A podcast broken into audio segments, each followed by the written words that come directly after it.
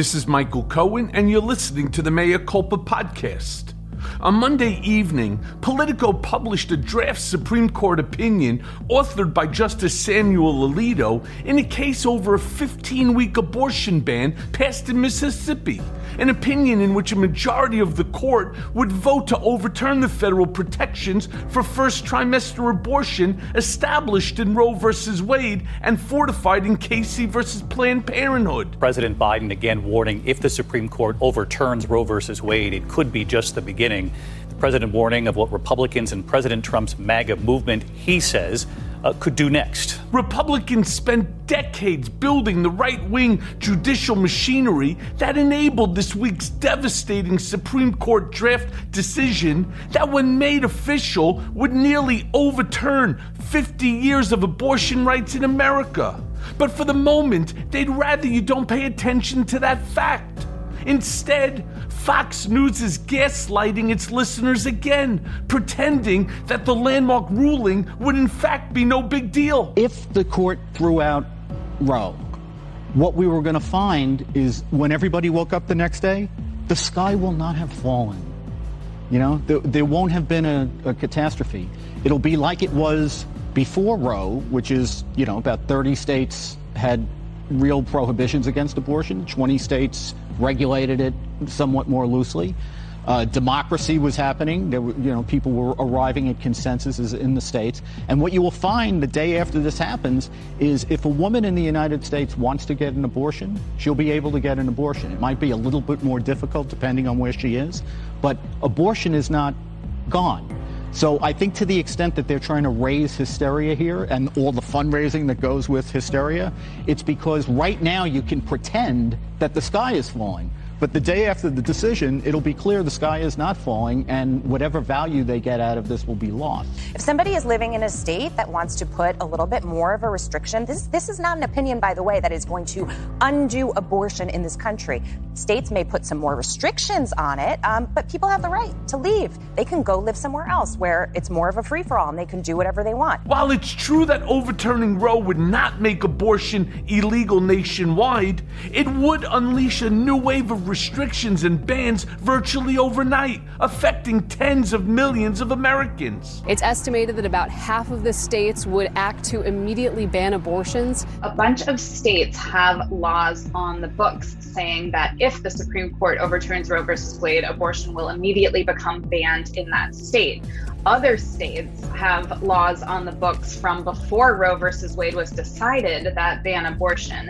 And they remain on the books, but they haven't been enforced for the last 50 ish years because of Roe versus Wade. Currently, 13 states have so called trigger laws that would heavily restrict or ban abortion if Roe fell, according to the Guttmacher Institute.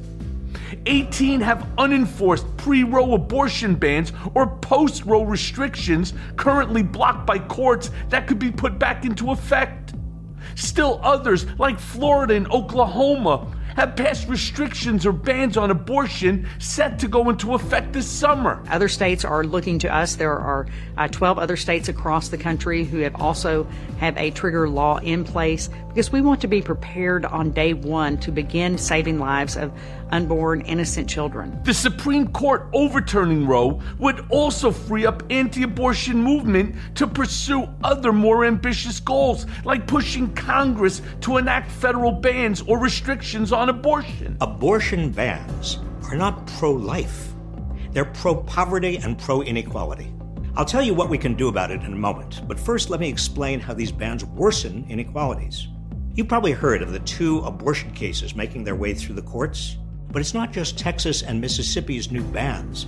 For years, Republican state lawmakers, almost entirely white men, have been chipping away at reproductive freedom, enacting laws that lead to clinic closures, force people to travel hundreds of miles for abortions, and create near insurmountable barriers for low income people, especially people of color. Now, make no mistake, bans like those in Texas and Mississippi won't stop abortions. Wealthier people will always have access, but millions of low income people will be forced to give birth. With dire consequences for both parent and child. And depending on the language of the final ruling itself, the High Court overturning Roe could set the stage for the court to erode other legal precedents related to privacy and civil rights. What happens if you have uh, a state ch- changes the law saying that, that, that children who are LGBTQ can't be in classrooms with other children? Is that, is that legit under the way that the decision is written? What are the next things that are going to be attacked? Because this MAGA crowd is really the most extreme political ex- organization that's existed in American history. Now, that seems clear that Supreme Court will take away the constitutional right to abortion. Conservatives are urging the court to attack LGBTQ rights. Ben Shapiro, the radical conservative founder of the right wing website, The Daily Wire, is calling on the Supreme Court to overturn Obergefell, the landmark ruling that finds same sex marriage is a constitutional right. Justice Alito alluded to this in his decision, suggesting that the case that are the basis for modern day LGBTQ civil rights were wrongly decided, including Lawrence versus Texas. Says that unless a right is specified in the Constitution or deeply rooted in our nation's history and traditions, it doesn't qualify as a constitutional right. And scholars say there are many things we think of as rights that weren't around when the Constitution was written, not in our history. There weren't a lot of, lot of gay marriages when the Constitution was written, or interracial marriages. Contraceptives were illegal. And they say that Alito's argument could cut those rights down, no matter what he says, if someone brings a challenge to them. And they note that the last time the Republican Party wrote a platform in 2016, it called for overruling Roe versus Wade and the case that legalized gay marriage. Now, this is all very fucking bad. Not mentioned contrary to what most Americans actually fucking want. A majority of Americans say the Supreme Court should uphold Roe versus Wade. A Washington Post ABC News poll conducted last week says. The survey finds that 54% of Americans think the 1973 Roe decision should be upheld, while 28% believe it should be overturned, a roughly 2 to 1 margin. Americans support keeping abortion rights as they are. They also want it to remain legal in their state if Roe is overturned. But that's not what most are fixated on at the moment. Instead, Washington's political media is abuzz with the race to uncover who leaked the court's draft plan. And no one is more outraged than Senate Republicans who lined up on Tuesday to condemn the leak as a dangerous attack on democracy itself. You saw the leak from the Supreme Court, an unprecedented thing. This kind of stuff doesn't happen. I don't know that I'm ever aware of a leak. This is not like Congress where everything leaks. And trust me, I've done enough testimony. Things are leaking during uh, closed door hearings.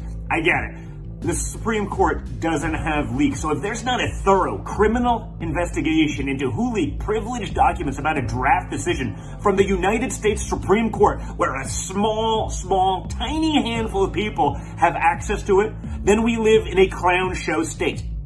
We live in a clown show state, folks. For perspective, the FBI sent, I believe it was 15 people to investigate a garage pull. Remember that the NASCAR Bubba Wallace thing? And thought it was a noose. Well, it's a garage pull. Like basically on every garage of every NASCAR track that anyone's ever been at. Didn't matter. 15 people. And if they don't send people to investigate this, then again, we live in a clown show. By every indication, this was yet another escalation in the radical left's ongoing campaign to bully and intimidate federal judges and substitute mob rule for the rule of law, Senate Minority Leader Mitch McConnell said in a statement, without offering even a fucking hint of evidence to support his incendiary claims. That's rich, Mitch. You're going to tell us about the rights, the 50 years of rights, the 50 the decades of precedent that has just been spit on and thrown away in this draft opinion. Might be tweaked a little bit, but the bottom line is this is setting women back in so many different ways with so many different consequences and you're going to tell us that the story is the leak. Really? The leak is fascinating. It's historic. It's never happened before. And whoever did it, it's interesting because I think we're going to find out who did it. I think some people already know who did it. And I think a lot of people are already alluding to who did it. And it's not who you think, Mitch. But even if it is, that's not the story we care about. Okay? The story that women across America and the men who love them, or the men who might like sex, care about is our fundamental right to abortion that this draft opinion overturns. And that's the story, just to give you a sense of news judgment and what people care about. That's what they care about. Just, I just had to say that. Well- I'm sorry. I, I, that was disgusting. That was sickening to watch. Senate Majority Leader Chuck Schumer delighted in the GOP's apparent squirming, likening his Republican counterparts to the dog that caught the bus at a Tuesday afternoon press conference. Of course, Republicans have sought this outcome for years, so you'd think they'd be celebrating such a decision, but they aren't. No, this morning, Republicans are shamefully scrambling, scrambling to try and distract from the main issue. Republicans are spending all their focus on the leak because they don't want to talk about Roe v. Wade, where they know they're on the wrong side of history and on the wrong side of American people. Why would the GOP want to avoid talking about something they've been plotting for nearly 40 years? This was, after all, why people held their noses and voted for Donald Trump. The theory went if Trump can win, he can stock the court with conservative judges. By and large, he delivered. Three conservative justices were put on the bench during Trump's short tenure Neil Gorsuch, Brett Kavanaugh, and Amy Coney Barrett. And Trump's judges may have refused to overturn the election, but they've wasted no time overturning Roe versus Wade. Don't let concerns about a leak from the Supreme Court distract from the threat that the draft opinion that is now public represents.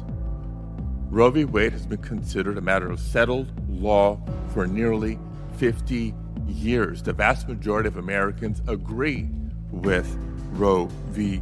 Wade. And regardless of what your thoughts are on a woman's right to choose, and I support a woman's right to choose, I will fight to protect a woman's right to choose what happens to her own body. Regardless of your thoughts on that matter, the rationale you used in this draft opinion to take back the protections afforded by Roe v. Wade call into question so many other rights and so many other areas of what has been considered settled law, whether it's interracial marriage, access to contraception, or so many other fundamental rights. So it is alarming, colleagues. It is alarming. But why so mad, Republicans? Oh, I know why. By taking away a woman's right to choose and blocking access to abortions for tens of millions of women, the GOP has awakened the Democratic base. What once looked like a cakewalk into the midterms has now been thrown completely in the air.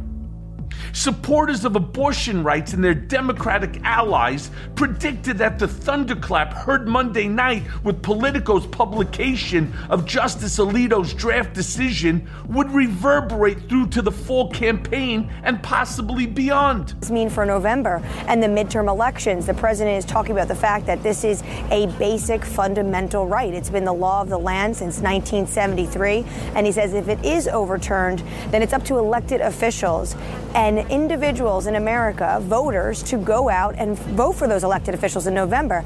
Now, we've seen this be a, such a big issue, both on the right and left, and likely this is going to drive a lot of those political campaign dollars for the Democratic Party. When you thought inflation was going to be the biggest issue this November, abortion potentially can eclipse that. That, they said, could make an election that so far has largely appeared to be a referendum on President Biden and his party into a choice between what is really happening.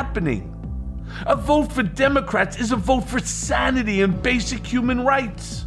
A vote for the GOP is a vote for authoritarianism, for theocracy, and control over a woman's body.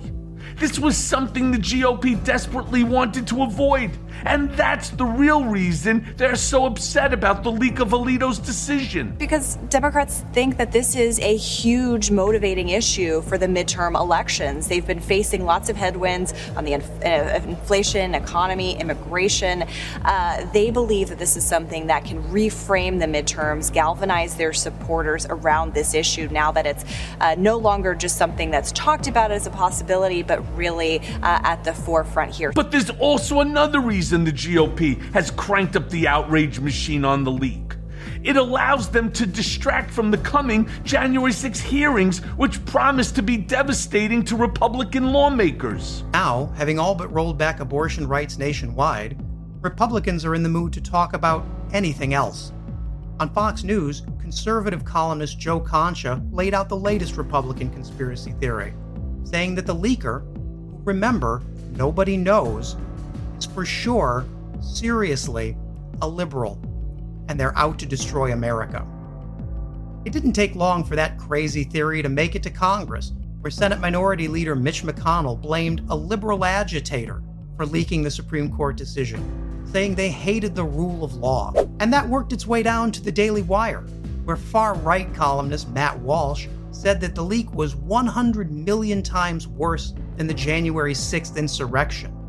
Because liberals did this one. Republicans won't reveal how they know the leaker is a liberal, just that they're certain he or she is. And Republicans have a good reason to keep spinning this story, because every minute that the media is talking about a liberal leaker, they aren't discussing how complicit Republicans have been in the incredible damage about to be caused by the Supreme Court when it repeals Roe v. Wade. And by keeping Washington focused on something it loves more than anything, a witch hunt for a leaker, Republicans can coast into the midterm elections without having to meaningfully defend their position. But all that's ancient history. Even if the January 6th committee is nowhere near done with its work, Republicans don't want to talk about it anymore. So they need a fucking distraction. And so voila, GOP Outrage Theater has a new Uber villain. The Leaker. Yeah, it's the Leaker. He sounds like a fucking Batman villain or some kind of pharmaceutical side effect. The staff or some members within that had access to that to that writ, to that uh, that opinion, have released it to the press with the with the intent to to disturb the American citizenry and cause protest and riot. And I, I predict this is going to turn violent. So, you know, there, there's some uh, woke Democrat within the uh, staff infrastructure, most likely, of the Supreme Court that got access to this thing. And they, they thought it was a good idea to leak it. And they're going to cause they're going to cause quite a disturbance across the country. It's happening already. And all I can tell you is that America is not in the mood to, to play with these liberals.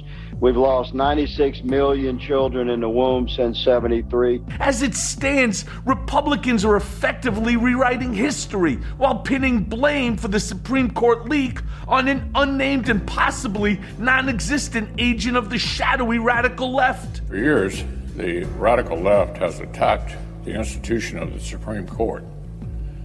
Last night, it appears their campaign hit a new low. Historically, the justices, clerks, and staff have prized and protected the court's confidentiality.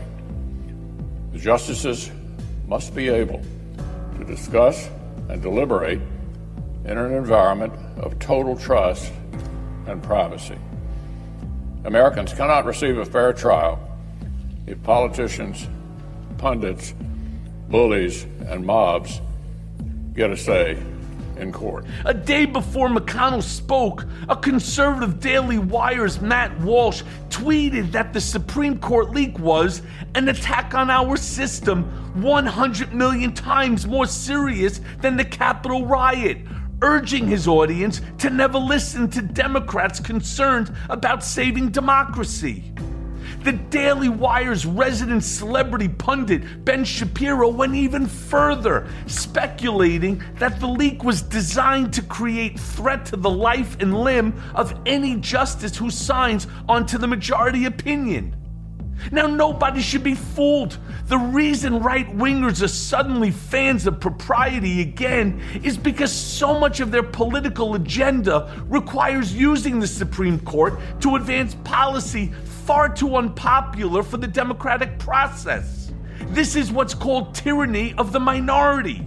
We're having our lives overturned and our rights challenged by a group of vocal fucking lunatics who claim to speak for all Americans and claim to occupy the moral high ground.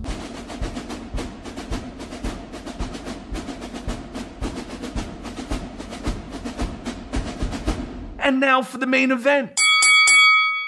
My next guest on Mea Culpa is none other than Ali Velshi the host of MSNBC's Velshi and The Last Word, has spent the last several weeks covering the war in Ukraine for NBC News.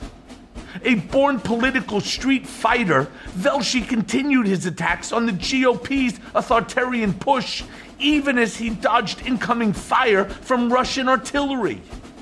Upon his return stateside, Velshi authored a blistering attack on what he saw as the end of shame in the GOP ranks, writing that red lines don't exist anymore amongst elected Republicans.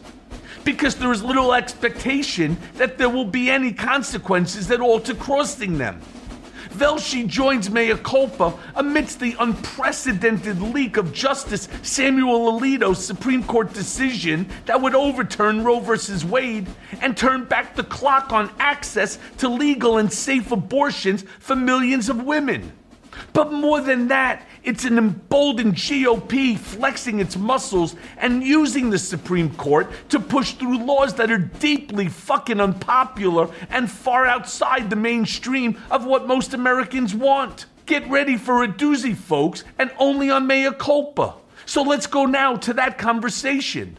Okay, so Ali, the New York Times is reporting that, and I'm going to quote, the leak on Monday night of a draft Supreme Court ruling overturning. I, I, mean, I honestly, I can't believe this. You know, I'm 55. I, I, I've never thought I was going to hear these words, especially coming out of my mouth.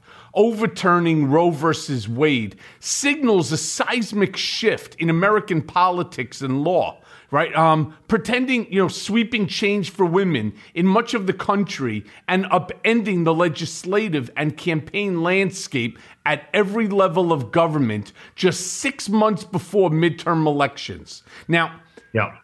This is a moment that has been four decades in the making, and the reason why many conservatives held their nose and voted for Trump while he packed the court right? The cultural significance is obviously massive and it'll present all manner of hardships now for women. But let's discuss first what this really means politically, right? The Democrats have been looking for any opportunity to fire up their base. Do you think yep. that this could help turn the tide in November? You know, you mentioned something interesting. Four decades in the making, right? So anybody who's been watching this carefully knows that um, the, the the Federalist Society and judges, um, even at a local level, where nobody pays attention to their local uh, judicial elections. So if the if, if the Chamber of Commerce or the Federalist Society, the Koch brothers throw five, ten thousand bucks into a local race, somebody can win, right? So this has been going on for a long time, and it's unclear why many Democrats who believe in the right to choose or just believe in personal liberties didn't sort of take this more seriously as it was developing. And by the time it it became a thing, um, it had maybe gone too far. And then with all the people who were complaining about how does anybody uh, continue to support Donald Trump? How do people on the right uh, support him, given his behavior, given the way in which his lifestyle is out of keeping with particularly conservative uh, Christians? You're right smart conservatives, smart people who did not uh, believe in Roe v. Wade for a long time said, hold your nose, because if he gets one Supreme Court um, appointment, that's a good deal. And he ended up with more than that. Uh, so, so I think the the idea that it was worth holding your nose because this was such a central matter to conservative Republicans, real conservative Republicans, uh, this is proof of what that was, and this is also proof to Democrats that the arc of history, though you'd like to think it always bends towards uh, to, to, to, towards justice, it sometimes needs to be pulled a little bit. It needs to be encouraged to go that way. Things don't just fix themselves, and democracy doesn't just flourish because you like it and because it's there and because people taste it. You democracy is like a cactus. It doesn't need a ton of work, but once in a while you got to give it a little water. Once in a while you got to do something. And so this is as you said, four decades of careful crafting while nobody cared about what was going on because there are all sorts of people who believe as as as many of us did that Roe v. Wade won't go away. That can't possibly be the case. We have young people who have never known anybody who had to struggle to get an abortion or had to think about it or get a back alley abortion or go to another state who even said when this this current conversation started about these cases that uh, are before the supreme court that come on guys don't don't overreact. We're not going to lose roe v. Wade and voila we're about to lose roe v. Wade. Yeah look you know one of the biggest problems that i see here was when I sat in Trump's office after he became president elect and they presented to him, uh, it may have been the Federalist Society, it may have been the Heritage Society, it was one of these organizations. And they gave him a multi page list of potential federal uh, jurists, uh, potential you know Supreme Court nominees, and it was an entire list. And listen, in all fairness, um, no president probably knows any of these folks, maybe one or two, especially the ones that may sure. be in their home state. But at least they have somebody that's doing some due diligence on these individuals. Well, he didn't feel it was necessary. It was a list. It was an important group of people that were backing him. The evangelicals right. uh, are extremely, you know, tight with this organization, and to appease them, he decided to start checking the list off. Uh, one, two, okay, right. I've got, I, I have more. I put in more judges right, than anybody else. That's right. not necessarily an accomplishment. Reading a name off and appointing somebody is not an accomplishment. The accomplishment would have been having some sort of a process where people would look into these individuals. What's the due diligence? Not just that they kissed a lot of ass for the Republican Party and that as a result they're going to become a judge for life and the same thing goes goes forth with Supreme Court judges. First of all, I'm against this job for life bullshit. To be honest with you, I hate the notion. Give them 20 years. Give them 20. Give them 30 years. I don't care, but not for life. Could you imagine that that these that these new folks that are in their 50s that they could be on the Supreme Court? for 40 years and then decide yeah. that they're not going to leave. And then the bigger problem comes through. It's really our science has really outstripped religion. It's outstripped, you know, it's just outstripped everything, the technology that's out there today. And what was the big, you know, rigum, what was the big uh, tumult that came out? Well, there was a baby that was born premature. And because of technology and science, they were able to, thank God, a million times spare that child's life. 10, mm-hmm. 15, 20 years ago, that child would have had no shot at all. The child was just about under a pound. There was no chance that that child would live. But technology has changed things. So now they're saying, well, that's a viable life. So my question then to these folks would be, let's go back to I forget what year it was. You know, um, the test tube baby that we remember, right, and That's so right. on. Uh, I think it was somewhere what around probably I don't know, in the seventies. We were we yeah, were very right. young yeah. at the time yeah. when the test tube baby um, was created, right? Well, then therefore, life really starts at the very moment of right of inception. I mean, this is this is very difficult. It's a very difficult conversation to have. It's not whether or not you know there's a law. I I can't even put my finger on it. I'm so confused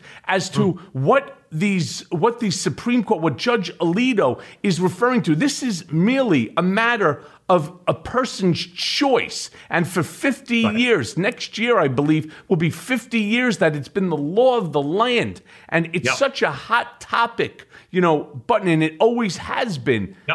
What's your th- What's your thoughts on it? You understand my point that I'm trying to make here, Yeah. very Well- inarticulately. So help me No, out but. I, I, think that the, the, the, the larger point you're making here is that these things are all important and worthy of discussion, right? So there's two things to look at here. One is is this zero sum game that everybody's got going on, in which uh, the other side you, you you take the opportunities you got to win, and the other side loses. The second is the the, the the debate that people should have in that they they understand other people's views they agree that we're a pluralistic society so everybody's views on abortion are not going to be the same and that your goal shouldn't be to convince anyone else of your particular view on it however the concept of rights um, is what we're struggling with, right? The idea that we have rights being eroded on a lot of fronts. And as a democracy loving person or people, what we have to sit there and think about is what the preservation of rights looks like. So we can have completely different views on all sorts of things from abortion to climate change to uh, minimum wage to health care uh, to unionization whatever it is and we should relish the idea that we live in a society where we can have different views on things and uh, we don't go to jail just because of our our our views that said um, th- then have that discussion. Understand that is the preservation of a woman's right to make a choice about when and and how uh, she has a pregnancy and and has a child. Does that trump your moral views about uh, where conception begins? It's an it's an important conversation, Michael. It's an important conversation, and we should be having that. But that's not the conversation we actually ever have at all. It is my view is X, and I am now in a position to to uh, have that view prevail versus your your view. And I feel like that's where everything in our politics is right now. Once we decide that we're a rights based society and that democracy should prevail, which means debates should ensue and we should have them properly, but we but the preservation of rights is is uh, is is of primacy. I think that's where it becomes important. To me, that's something that people, no matter where you are on the ideological spectrum, should believe in. The the the view that that abortions have to be outlawed, um, regardless of, of what the circumstances are, does ignore a lot of scientific stuff. It does ignore people's rights. It does ignore the reality of how abortions take place if you do outlaw them. So you have to have a full discussion about it. But that's not where we are. We're in a zero sum game about now the court's stacked in my favor, and we're going to do something we've been waiting 40 years plus to do. Yeah, but you bring up a great point on moral views. I don't want to take away anybody's belief system. Correct. You, Correct. Nor should you be you and let me be me. But it's not working that way. You know, going. I wanted to go back to the test tube baby concept for a second because it was actually 1978. It was in England when the first um, test tube baby in vitro, but it was done right through a test tube to parents that were unable to conceive. Interestingly enough, in the news. It's all we. It's all we talked about. Ben. do you remember the things that they called the doctor, right? He was Frankenstein and so on. Well, let's just compare that and contrast it to what's going on right now because science, right, has been able to save this baby that was born that was, you know, had to be um you know, C-sectioned uh, under the you know under a pound, and the baby, thank God, again lived. Yeah. All of a sudden, right, everything changes. That everybody's concept on when life begins and so on. Well, here it began in a test tube in England. Yep. Right, and that child, interestingly enough, um, who I believe the name was Louise Joy Brown, um, was born right, or I should say right. Um, five pounds, 12 ounces, actually larger than I was at birth. I was five pounds, 10 ounces, right? So my point is technology has changed everything. And despite that, we keep advancing every day in technology. That's not supposed to make your point of view right or mine wrong. Just like I said before, you be you and let me be me. If you if you believe in, you know, in pro-choice, that should be your right. But Not according to not according to this Supreme Court. In a country that was founded on the fact, and you can have agreements or disagreements about whether the pilgrims were uh, religious liberals or religious conservatives, but they came here so that the government's view was not imposed upon them. They could practice their religion, which was not particularly liberal, but they could practice it as they wished, right? So that is the basis of what we've got. Then we have a constitution that into which that was actually written. But despite that, there are people who believe that you do you is not actually a thing. There are few countries in the world in which that is constitutionally enshrined as clearly as it is in the United States. There are some, but that's the point. The, the point is you should enjoy debates and discussions with people who do not have your point of view. You shouldn't tolerate them. You should actually enjoy them. You should embrace them because in a lot of countries you have a conversation about a point of view, a political point of view, and the next thing you're you're thrown in jail. And I know this hits close to home because because because you've had experiences like this, but for most people Yeah, their political I did. do not get them there. And and that's the thing that we've we've moved away from the idea that I should embrace that. I shouldn't tolerate people who have a different view. I should relish the fact that we live in the same society. We may not want different things. If you don't want an abortion, don't have an abortion. If you don't want to have a gay marriage, don't have a gay Right. marriage. But, but don't trouble other people, even if you believe their decision is wrong, morally wrong, or incorrect, because the law to which you subscribe in America says you don't get to make that choice for other people. End of story. And we are losing the plot on that. And that worries me deeply because once you lose the plot on that basic concept that you do you and you are constitutionally protected in doing that, other than other than certain things that we agree are, are, are crimes, when we start criminalizing people's views and their ideologies and their choices, I think we start going down a slippery slope. And I say this with due respect to people who believe that abortion is is By the way, is a by the way, let, let, let's let's change that for one second. Either way, however you believe, because just as today we're dealing now with the, you know, overturning of Roe v. Wade and Casey. Yep. Who knows what happens next time around? That's right. That's exactly right. So one has to not think about. We do a great, an interesting job in the news of trying to take away the abstraction from stories, right? So because whether you think of Afghanistan or Ukraine or uh, a, a, poor woman um, in in Texas getting an abortion, or someone in Atlanta waiting to register to vote or to actually vote, or somebody earning minimum wage, it's all an abstraction, right? If it doesn't occur to you, if it's not part of your life, it becomes hard to understand. It's the reason why we don't do well on climate change because we can't always feel it happening and see it happening. Part of justice and democracy is understanding that these things are rights, regardless of whether you will ever use that right. Regard people always say, well, there's slippery slopes and this will happen to me. What if it never happens to you? What if they take away gay marriage? Doesn't affect me. What if they take away abortion? Doesn't affect me. What if they uh, have bad voting uh, registration rights in in Georgia? Doesn't affect me. What if they don't have a high enough minimum wage? Doesn't affect me because I earn much more than minimum wage. But all of these things are still things I should care about. Why don't we? Why don't we have a proper health care in the system, system in this country? Because most people get their health care either through Medicare, Medicaid, or their work. The vast majority of people, very small minority of people don't get access to health care. So we don't worry about it all that much. We need to worry about all rights and justice and equality for everybody. It needs to feel that serious to us, regardless of whether you share the view that whatever someone wants to engage in, be it gay marriage or or um, or or abortion, has anything to do with you, or whether it's it's within your realm of things that you like or support. That's not the point. Democracy is the point. Justice is the point. Equality is the point. And that's what we have to fight as warriors for, regardless of the underlying topic. Yeah, I mean this whole this this whole scenario is just so similar to the Handmaid's Tale, that show on television, and it's scary because if they can take away this right of a woman, maybe next right that they take away is the right to drive. The right to vote. Maybe we start going. maybe we start going completely backwards and opposite. Why? Because now you have a majority on the Supreme Court that believes one way, as opposed to a way which you know, again, we've been living with for 50 years. Clearly, there are people that aren't happy with some people's choices on both sides of the aisle. But mind But your, okay. as they say, mind your own business. You live Your your business. life. It's Let them live their own. In, in, in 1981, I'm going to show you a picture here. in 1981, this is this is my family. My father ran for office.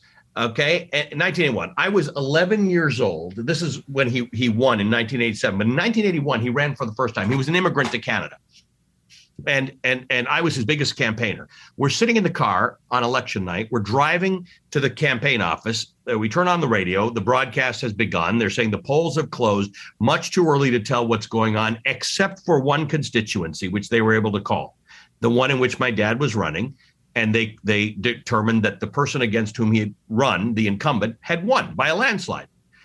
And I was devastated. And I looked at my dad. I said, I can't believe we lost. And he said, We were never going to win.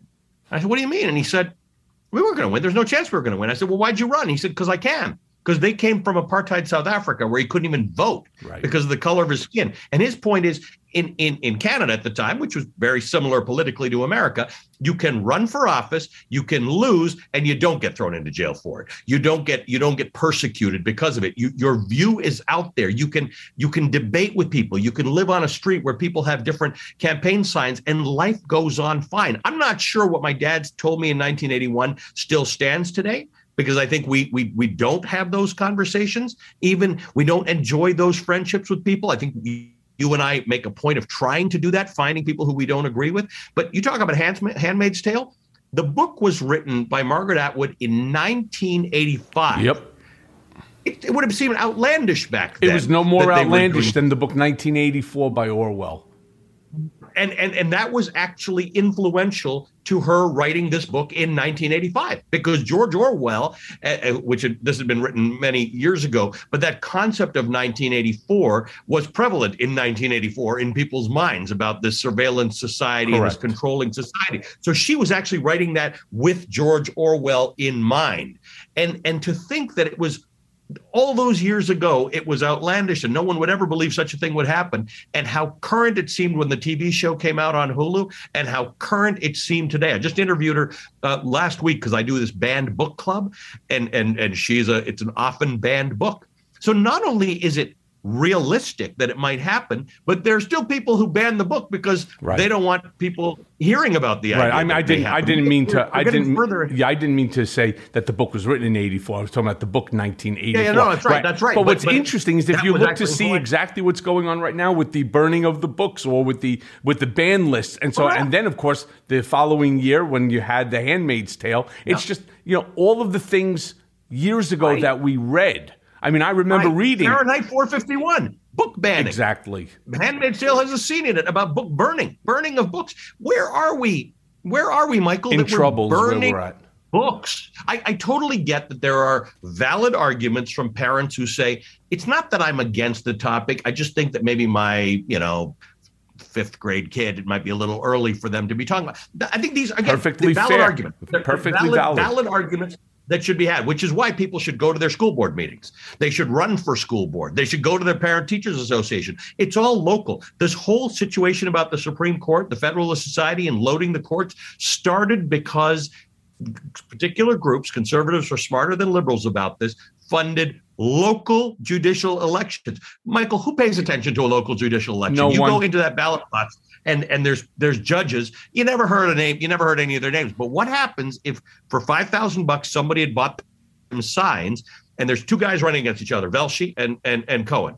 And all of a sudden, you saw the Velshi signs or you saw the Cohen signs. You didn't see the other ones. You go in there and you vote for them. That's how people became judges back in the day. They'd also shake down lawyers for donations. But that's how it that's how it happened we need to participate at a very local level. You can't just argue one day when the Supreme Court strikes something down. You have to see the 40 year battle and you have to be in that battle. Yeah, I totally agreed. But let me move on for a sec, Ali, and ask you this. The Times is also reporting that the disclosure of the opinion to Politico was absolutely unprecedented in such a major case in modern times and threw the Supreme Court into turmoil as it faced a head spinning breach of its tradition traditional secrecy. The court has largely been immune to the sort of leaks that have been common in other major institutions. But amid calls for an investigation, justices, clerks, and others close to the court may find a new atmosphere of suspicion and um, amid speculation about who was to blame and what their motivation was. So, first off, how do you feel about the leak personally? I mean, do you think it was justified in that what the decision pretends is an assault on women's rights to choose? Or does it disturb you to have a court politicized to such a startling degree? Yeah, so that's an interesting point. Uh, number one is that as shocking as the leak was and the information in it was, it's not shocking, right? It's not shocking that this is where the Supreme Court is going in terms of the decision. So, putting aside the leak, um, I don't know what the motivation would have been because most people should have seen it coming, unless the idea was, hey, it's worth understanding uh, that this is really going to happen. I don't know what you do about that information now that one has it. I, I, don't have a problem with leaks in general in life. Sometimes I think they're strategic, particularly with companies and things like that, where they put out a trial balloon to see how the public will will deal with it. I, I, do think it's not appropriate at the Supreme Court.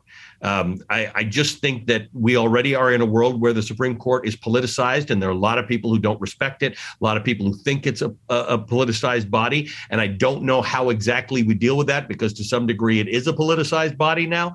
Uh, but this kind of stuff does not help that particular situation. Now, it's early hours of this conversation, so we don't have enough detail about where it came from. But the Supreme Court, as you know, does not leak. So the idea that it did um, contributes to the concern that I have with respect to institutions in general and their decay and their and their devolving. So I, I, I generally speaking don't like the idea that this leaked. On the other hand, I'm I'm the kind of person who's under I, I, give credit to people when I understand their motivations. I can validate them. I don't necessarily agree with them, but I I don't know enough about what the motivation would have been to do this. And once I hear that, I'll reconsider it. But at the moment, it worries me that these kind of things happen. I, I, start to worry that there are no institutions that are sacred or have sacred rules or or, or where even good governance uh, and and and morals guide anybody anymore. So I, I don't know, and I don't know what the motivation is. I don't know what this is meant to do. It's got a lot of people uh, jumpy and angry, but I don't know whether it advantages or disadvantages. Um, pro-choice people or or people who want to see abortion banned. I'm, I'm not really sure where this where this lands anyone. Yeah, I don't know either, other than if you think about it from just a realistic standpoint, the person who leaked this document obviously thought that there was a benefit to them or to their yes. ideology, right? Yes, about leaking correct. this. I mean, let's take a look. I mean, for example, what Judge Alito, you know, actually wrote when he goes, Roe was egregiously wrong from the start. This document is not some quick thought document about you know what you know my position on abortion you know um, on my position on planned you know planned parenthood versus casey this was really well thought out this is a draft opinion right which of course will go through several ren, you know renditions yeah. and so on however yeah. the notion that he can come up with such strong language right we hold that Roe and Casey must be overruled right? Um, yep. It is time to heed the Constitution and return the issue of abortion to the people's elected representatives. And I'm scratching my head and I'm saying, that's episode one of The Handmaid's Tale, right then and there. And I'm sitting there and I'm like, oh my God. I'm like, did he really just say that? Is that really where we're at right now? That our elected representatives, most of them are so full of shit that it's scary. It's the reason why Donald Trump ended up elevating himself to the presidency because 99% of the people you ask on the street, do you trust your politician? And they'll tell you, fuck right. no right? But lo and yep. behold, we're now supposed to trust these representatives to make a determination on what your morals are and how you choose to yeah. deal with this very personal issue? Yeah, when rights become the the domain of political whim, that's the problem, right? Um, we, we we fundamentally believe in a in majority rule, but we we have certain protections and rights because sometimes the majority doesn't protect the minority. Sometimes people don't. Um, you know, we, we, need certain rights to be enshrined. That's why we have constitutions and why we have uh, Supreme Court decisions and why they have it that way all around the world. Because there's some things that are more important than uh, should be decided uh, based on who happens to be in power at a particular time. And we are at a time in which the, the, the confidence and trust and respect for elected officials is at an all time low. And again, we're hyper politicized, right? And that's not always been the case, Michael. We're similar ages. You remember a time when there were both Republicans and Democrats who would look at issues on the face of them, uh, vote against their own parties, uh, cross party lines, have good. I, I worked for a guy named Lee Hamilton. He was a congressman, well-known congressman from Indiana. He was, I think you'd probably describe him today as a conservative Democrat. Um, and he, you know, people people would turn to him in Congress. Junior people, Democrats and Republicans, would turn to him to say, "How is Lee processing this information or this bill?" We're not there anymore. Everything's so hyper politicized and partisan and polarized that to take an issue that is this important there are probably a handful of issues in America that are this important, that are this rights based around voting, about basic rights. Second Amendment, sure. Be, right, correct. Should these things be at the whim of of partisan, politicized, polarized politics? I I don't think they should. I, and, and I think they're all really important. And as you argued at the beginning of this, we should be debating them. But we don't we don't have active debates on these things at all ever. Whether it's Second Amendment, whether it's uh, health care, we just don't have them. And so I would rather say we're not abortion the, the discussion about abortion didn't go away because roe v. Wade w- was in place. It was always there and we should always be having it. But we should have mechanisms in which people's basic rights are protected beyond the whim, whims of elected politics. So that what what was in that draft worries me about the way we're thinking about basic rights. Basic rights should not be subject to to you know political vicissitudes. You know it's more than just your right to choose there's a whole subset of an issue here that really distinguishes those who are rich and those who are poor, really, which exactly is the basis right. of Roe in the first place. Rest assured, Correct. someone with money who ends up getting a young lady pregnant has an option to put her with himself on an airplane and go to Canada, go to England, right. go to Switzerland, go to any country yes. in the world yes. that does abortions that are in back alley and take right. care of it. Correct. So this now creates again, it's a law that has class differential based upon that's economic exactly status. Right. And that's a real problem. And it's something that really people don't talk about. But then I, again, I started thinking about the whole issue of why somebody would leak it. And then, you know, I could sort of play both sides of the spectrum here, right? So what we know about these draft opinions when they get circulated, that based upon what the reaction of the country is, there's a possibility that the justice could change their decision. That they could change how they will end up voting on the um, on you know on the um, on the law. That's one. So maybe the person put it out there in hopes that it would change one of the justices so that Roe does not get overturned. But then again, you could argue to the contrary and say that it was put out there in order to gauge because these people just want to see what the effect on society is going to be when it passes and it overturns Roe. I mean, I could play both sides. So I'm just trying to like when yeah. like with the book Anonymous. I remember reading it while I was in prison, right. trying to read every single word to figure out, you know, who was it that wrote it. And of course, I never would have guessed, you know, uh, who it was. It was Miles Taylor. He wasn't even on my he wasn't even on my top 100 list. Yeah, and I so there's one argument that that suggests that this hurts Republicans because it's such a key issue for them in heading into the midterms and the primaries that if you took it off the table, what what happens? What do republicans do? If this fight which was in many cases going to be motivating for people to turn out the vote we know we're heading into a midterm election where republican enthusiasm is is higher than democratic enthusiasm. It's generally higher for the other party anyway going into midterm elections.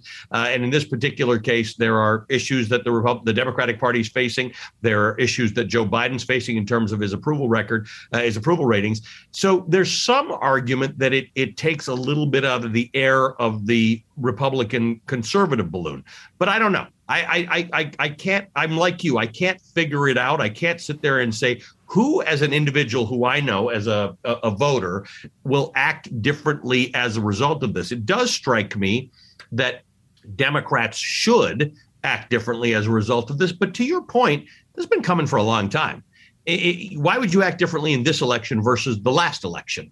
In in November of 2020 because you also knew this was an issue then. And in 2016 you knew that Supreme Court nominations would be an issue. So I'm not I'm not really clear on who's motivated to do something differently as a result of this it, it just it just heightens the discussion. It makes it more urgent. But you remember we had major marches about this. We had women who thought when Donald Trump was elected that their Handmaid's Tale things would like, like things would happen. So I, I I think maybe we'll learn more in the coming days. But it's not it's not crystal clear to me right now why this happened. Yeah, me either. And I guess when I listen to them saying, "Oh, now you're going to start to see a massive amount of." Uh, women coming out to vote in the, both the November and the general uh, election, whether Republican or Democrat. They're obviously against this, and I'm not so sure.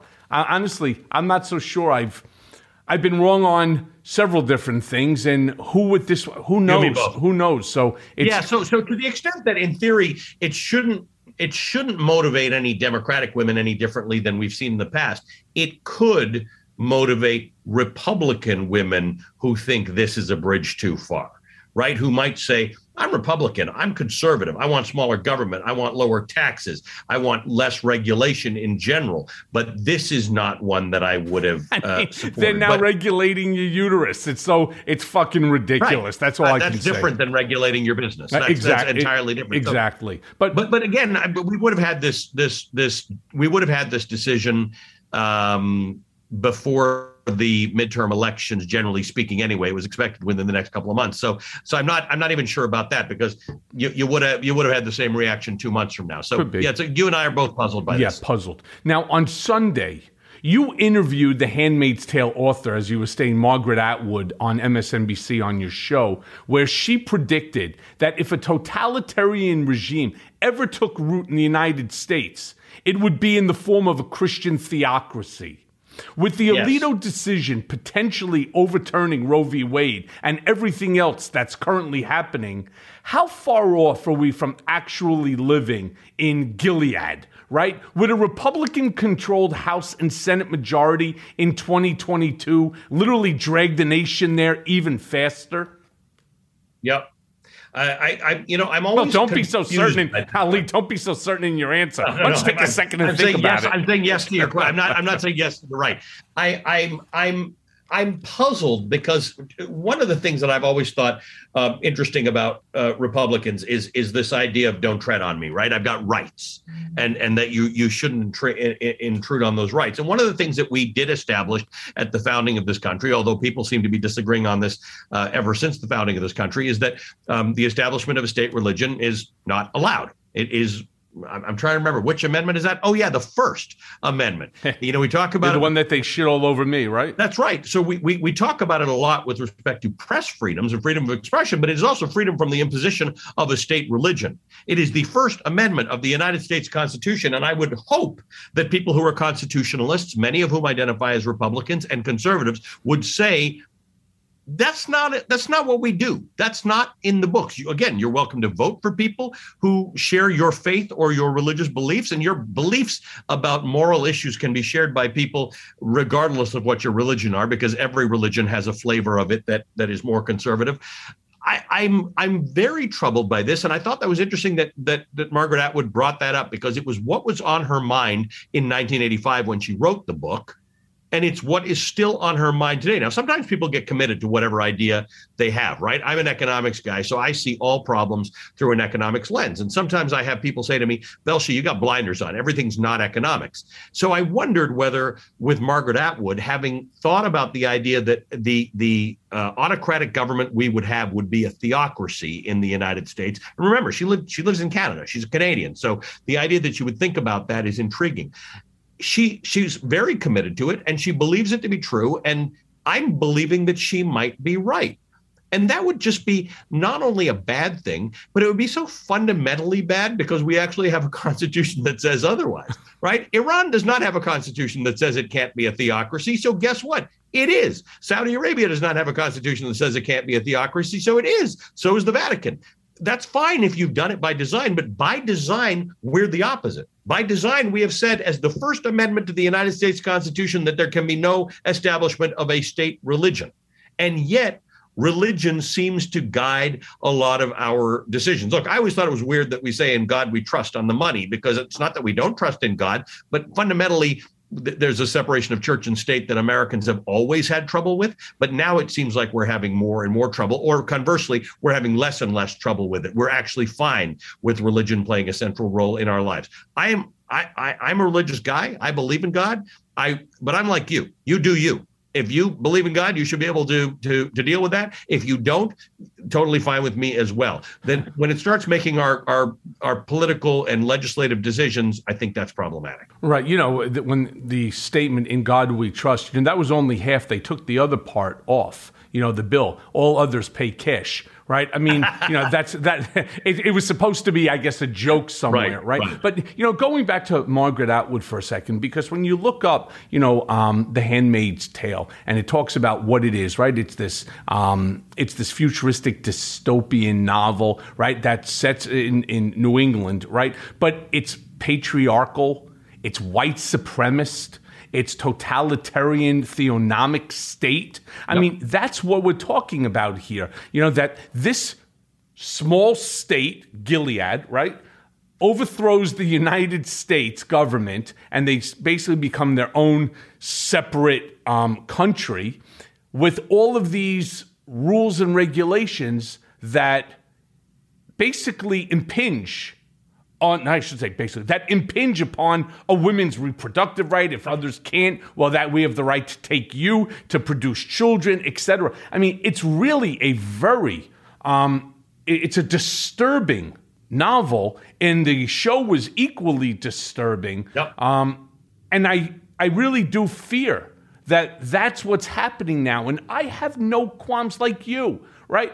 I believe in my God the way I want to believe. I pray to my God the way I want to pray to Him. I don't judge you how you pray, right. and I hope you don't judge me how I pray. And it should be the same thing here with what a woman does with her body. Nobody asked you Mr. John Doe or Mrs. Doe to turn around and to say what I can right. and should not do, what my values are. You worry about you. You you want to explode the world with children, have as many as God will give to you. Yes. But don't fault me because this is what I choose to do. And not everybody lives in the same circumstances. Yep. And that's why Roe made so much sense. And overthrowing and overturning it is really a very significant problem that I truly believe will have lasting effects right. greater than just reproduction of a child. That's exactly right. And remember, Roe Roe was about the the the, the ability for a, a patient to make a decision with their doctor in privacy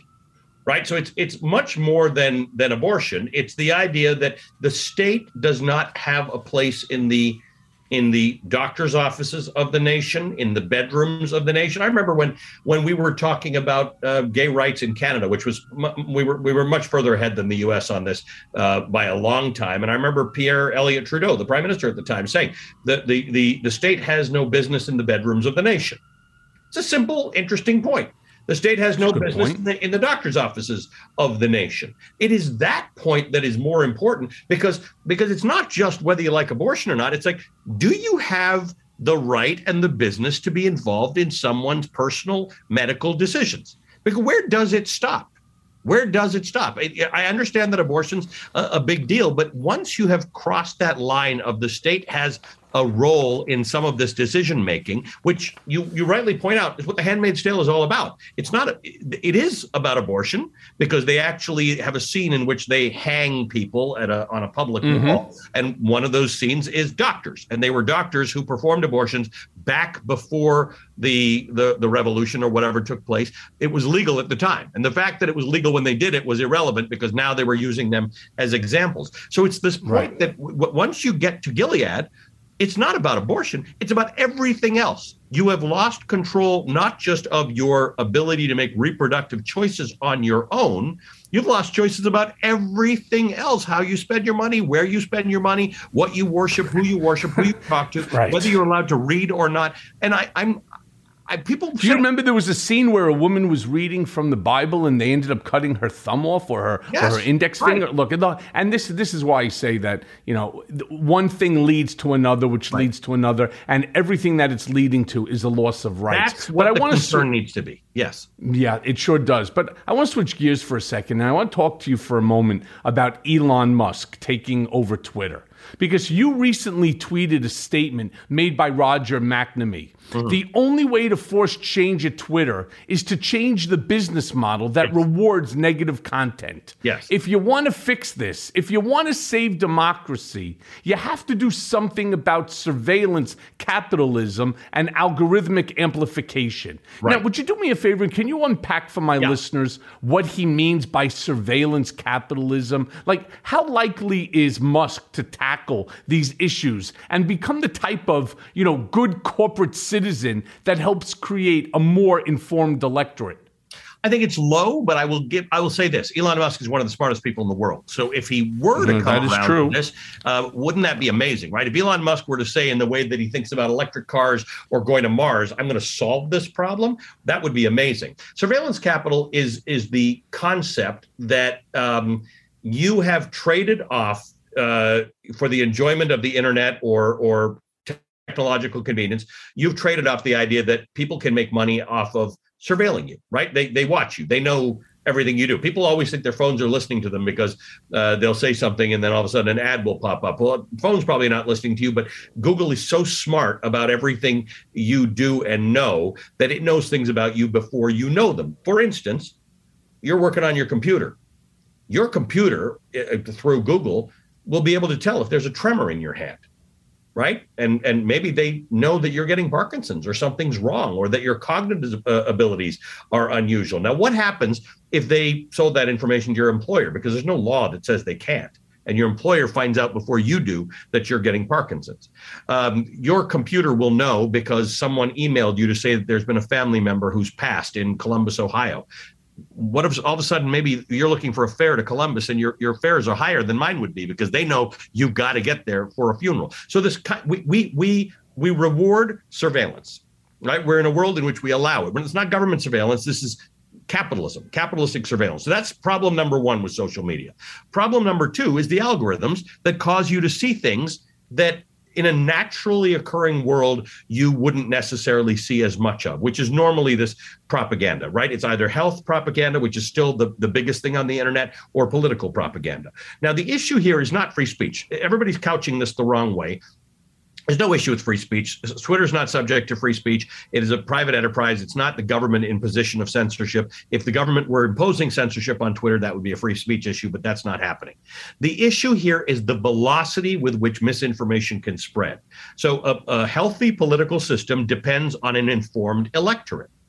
Most of us get our information off of some form of digital media or social media and it's not inf- i think we can both agree it's not informing us any better right this, these algorithms have caused us to get into echo chambers have caused us if you if you ever click on anything that's nonsense or conspiracy theory on, on, on facebook it's all you'll ever get after that so that's the regulation we need. People phrasing this as, "Oh, the government is is silencing critics of whatever." That's BS. Nobody's silencing anybody. Qu- Twitter is just one big toilet, and everybody's in it. What the government needs to do is say, can we control the speed with which you are going to wreck society?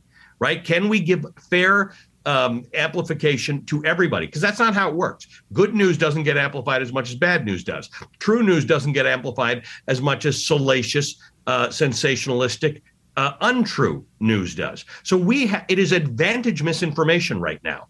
And that's the problem. If you want a better society and a better democracy, you need a social media that takes responsibility. Now, there's no obligation for them to do so. They are constitutionally free to do whatever they want. But Elon Musk says he wants Twitter to be the town square.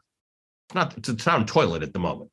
Yeah, except the problem is that that's not what people want. You know, nobody. It's like when you see a car accident on the side of the road, everybody slows down. They they want to see the blood. Or when was the last time that you at MSNBC ever, you know, came on the air and said breaking news? Right today. An aircraft from England to JFK International Airport landed safely. Yeah. News Yeah. at 11. Yeah. Right? Everybody's waiting for the thing that, you know, I, I don't know the tragedy, the pain, the the this, the that. I mean, you know, even like for example, when all of my bullshit happened with the Stormy Daniels matter, my God, you would think that you know this was, um, you know, we found an alien life form right here, and, and it was um, it was unbelievable, and that's just what.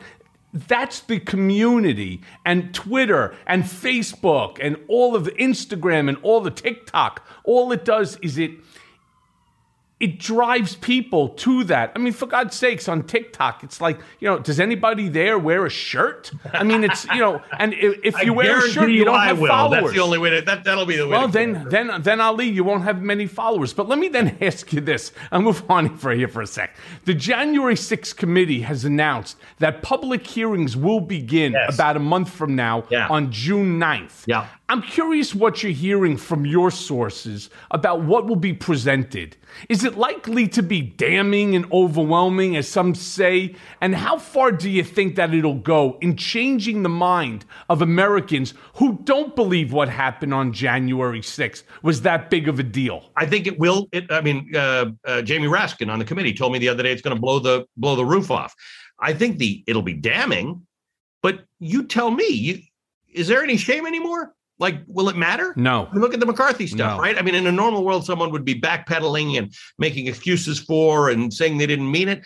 McCarthy made a beeline to Donald Trump after it was disclosed that that that he had said uh, ostensibly been critical of Trump after January 6th. Made a beeline for him. So th- th- there's no shame. Shame has died, and as a result of that, um, I don't know whether anybody's heart and soul will be moved by what they hear. Now, what it what it may do is it may eliminate all plausible deniability, right? It may it may cause some Republicans who have just sort of th- thought this is a Democratic witch hunt and they're all going after Donald Trump and they won't leave him alone. It may make it hard for people I know in my circle who are Republicans who who sort of echo that, right? They're they're, they're small government, low tax Republicans. They don't. They're not interested in these social issues. They're not interested in Donald Trump. They're not interested in xenophobia. But they, they've been able to let it all go because nobody wants to pay a dollar more in taxes.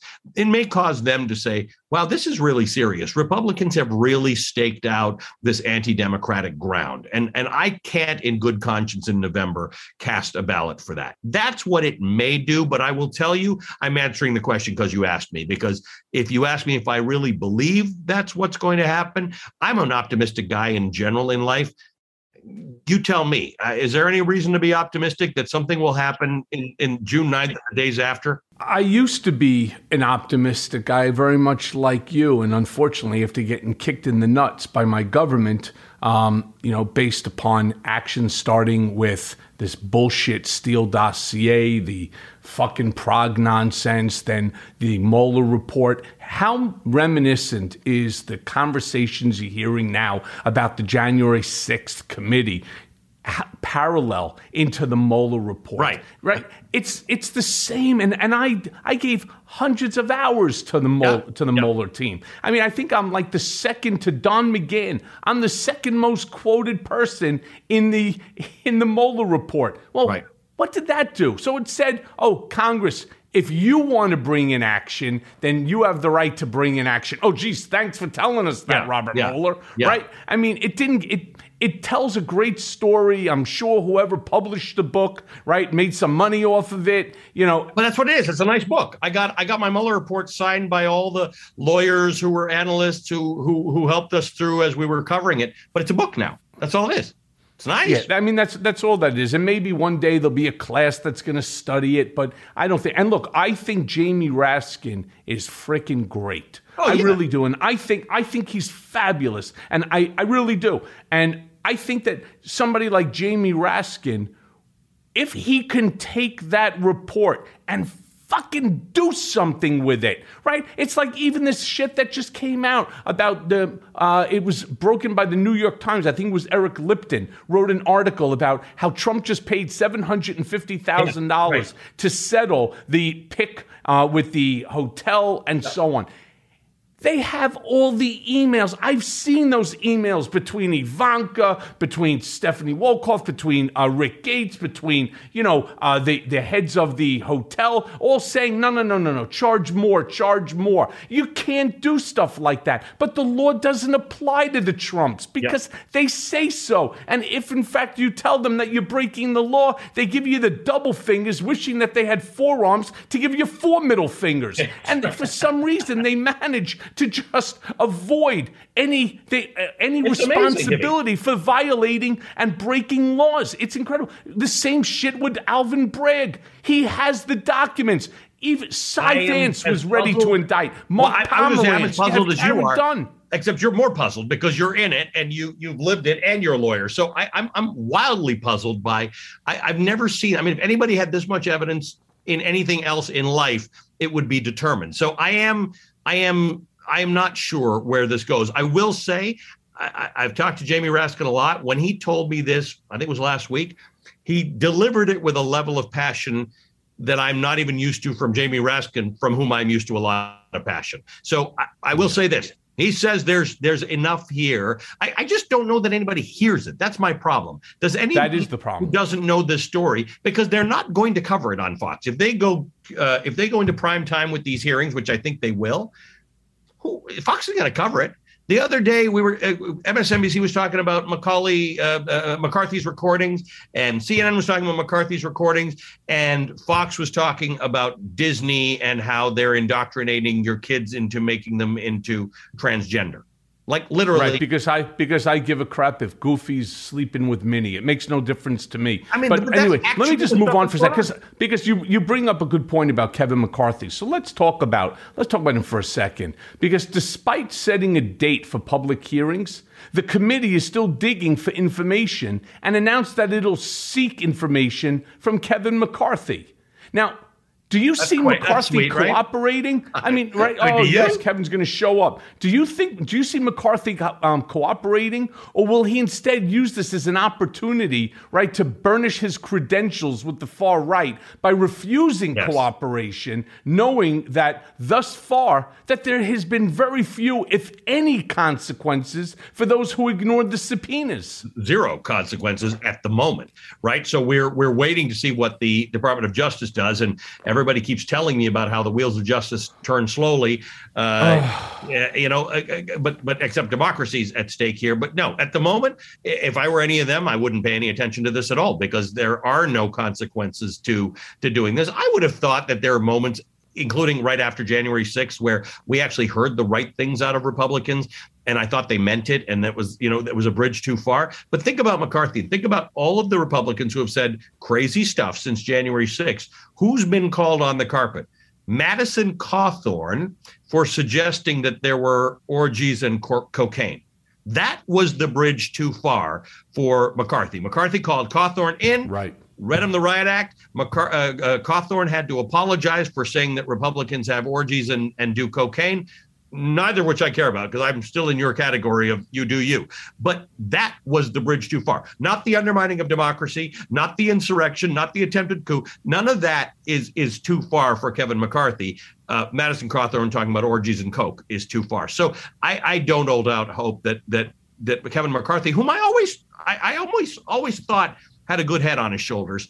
Um, and maybe he does. Maybe he's just better at politics than, than a guy like me ever would be because he understands this is how you play politics. But I, I would have thought his his fealty to the Constitution and those members of the Republican Party who were Tea Partiers back then and, and Freedom Caucus people who were all about the Constitution first and law and order and all that kind of stuff. I'm I'm I'm very puzzled as to where everybody's principles have all of a sudden gone. Yeah, their principles have now gone right back to "In God We Trust." Right? Uh, it's all big. It's just a big gigantic grift by all of them. They.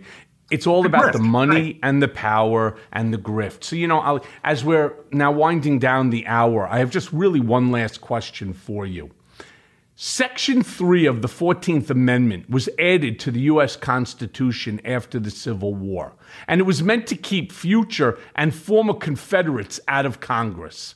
Now it's being used to prevent Republican Congresswoman Marjorie Taylor Greene from running for reelection for her role in the January 6th insurrection. Now, you wrote of Greene, and I'm going to quote now she is part of a new Republican Party that believes facts, words, and history don't matter. Red lines don't exist anymore amongst elected Republicans because there is little expectation that there will be any consequences at all to crossing them.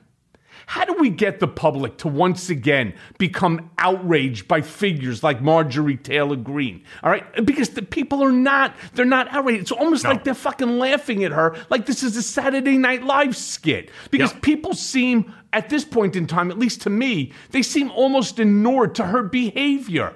How do we return to a sense of moral shame to these people? Because again, you know, we make fun of this sort of shit on, you know, comics do, and we right, all yeah. laugh about it. But that's where it's supposed it's to be serious, funny, right? And right. look, she's, there's no consequence for her. Remember, she wins by massive margins. Democrats don't even run a candidate in her district. Like it's so overwhelming Republican.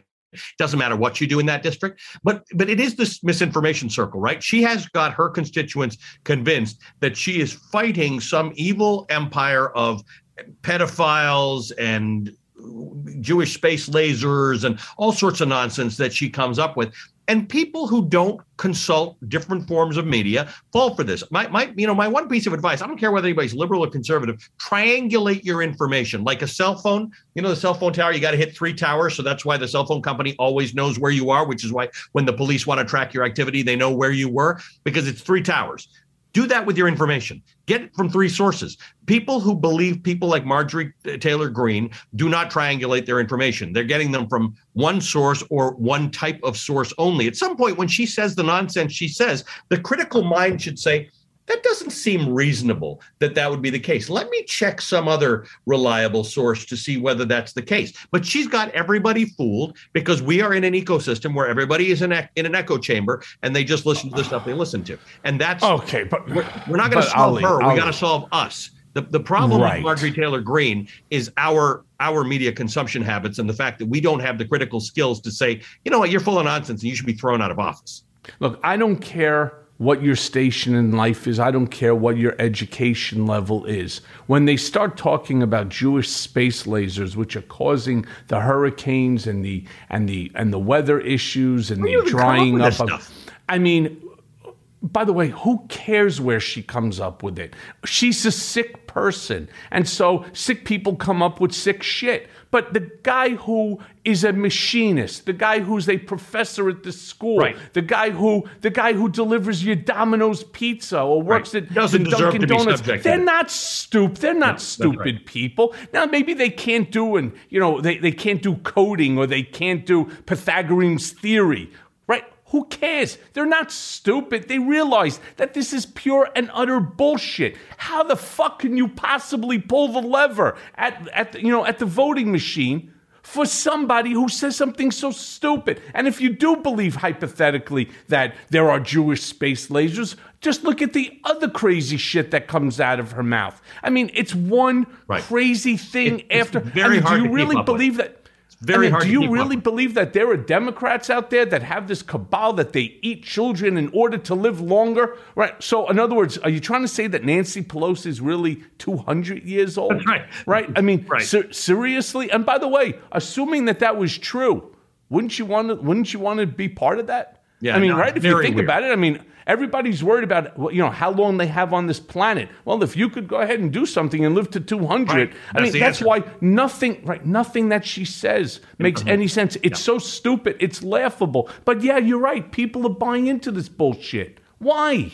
Why? I came back from Ukraine where people, young people, were telling me the same thing about their parents who were buying into the Russian propaganda. And I, I said, Do they have access to better information if they chose to? And they said, Everybody in Russia has a VPN. Everybody can get better information. People buy this stuff because we are losing our ability to be critical thinkers. We listen to things because they're entertaining or they sound like good explanations or they make you feel good because of your station life. Whatever it is, we have we are losing our, and I don't know where we fix that. I don't know whether I don't know. I don't think we in cable news are going to fix it. So I don't know whether it's schools or who does it, but we, if we can do one thing for our children, it's reinstill critical uh, critical thinking skills in them. Everybody doesn't have to be a lawyer. That'd be nice if you could get that level of critical thinking skills. But if we could just teach people as as media consumers to be better media consumers by being better critical thinkers, it will help in our voting. It'll help in who we get elected. It'll help in our discourse. We can solve a lot of these problems, but we're going the wrong direction.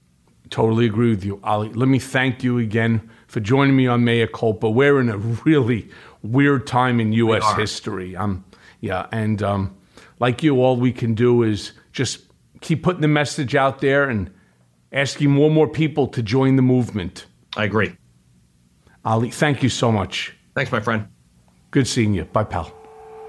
And now for today's Mea Culpa.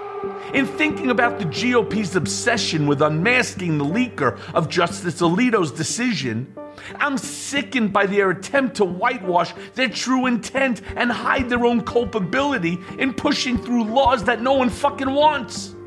The leak of the draft opinion, which was published by Politico and is not final, and I want to repeat that, it is not final, appears to be without precedent in modern American history. A remarkable breach of protocol in an institution defined by extreme privacy. It's a signal of how the Supreme Court has increasingly lost its mystique as an institution that transcends politics. The leaker seemingly intended to influence the justice's final vote on whether to overturn Roe v. Wade by sparking public debate and outrage and or reshape the political landscape ahead of the midterm elections. But the ideological leaning of the leaker is unclear. Supreme Court watchers have argued that they could plausibly be from either side of the debate over abortion rights, hoping to either chip away at the current anti abortion majority on the court or lock in the majority using public pressure. Still, many on the right have converged on the idea that, even in the absence of evidence that the leaker was a pro abortion rights individual, the leak was a horrific act. In fact, the horrific act. Moreover, they are insisting that this nefarious leak was done by an agent of the far left to damage the court and put maximum pressure on the justices. Senate Minority Leader Mitch McConnell of Kentucky told reporters on Tuesday, You need, it seems to me, excuse the lecture, to concentrate on what the news is today, not a leaked draft, but the fact that the draft was leaked. Senator Marsha Blackburn of Tennessee, another Republican and a member of the Judiciary Committee, said the leak was an attack on the court. And now it's up for Senator Ted Cruz, Republican of Texas, who called it the most egregious breach of trust at the Supreme Court that has ever happened. He said he believed a left wing law clerk, angry at the direction the court is going, leaked the opinion. And aside for a moment that conservatives do not know the ideology or intentions of the leaker, and that the assumption that they're a liberal is therefore misguided. The big question is why are they so worried about norms all of a sudden?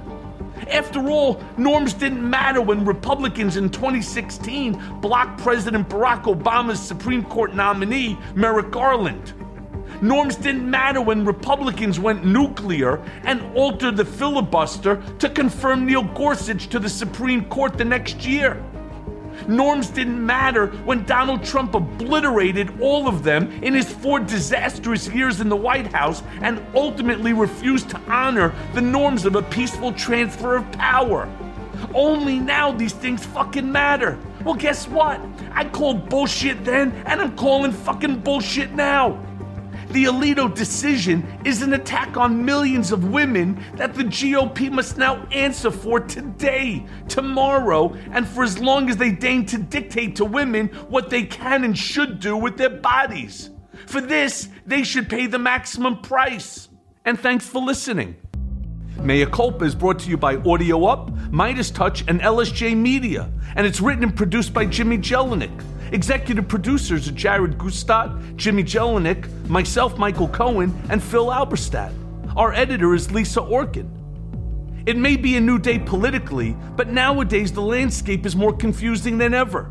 Donald Trump may have lost the battle for the presidency, but in many ways, Trumpism is winning the war on the state and local level.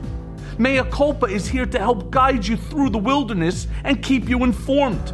And let's face it, we all want Trump, Rudy, and the rest of these seditious traitors to see justice. And folks, it's coming.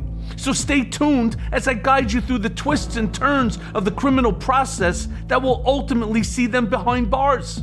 Mea culpa, nothing but the truth.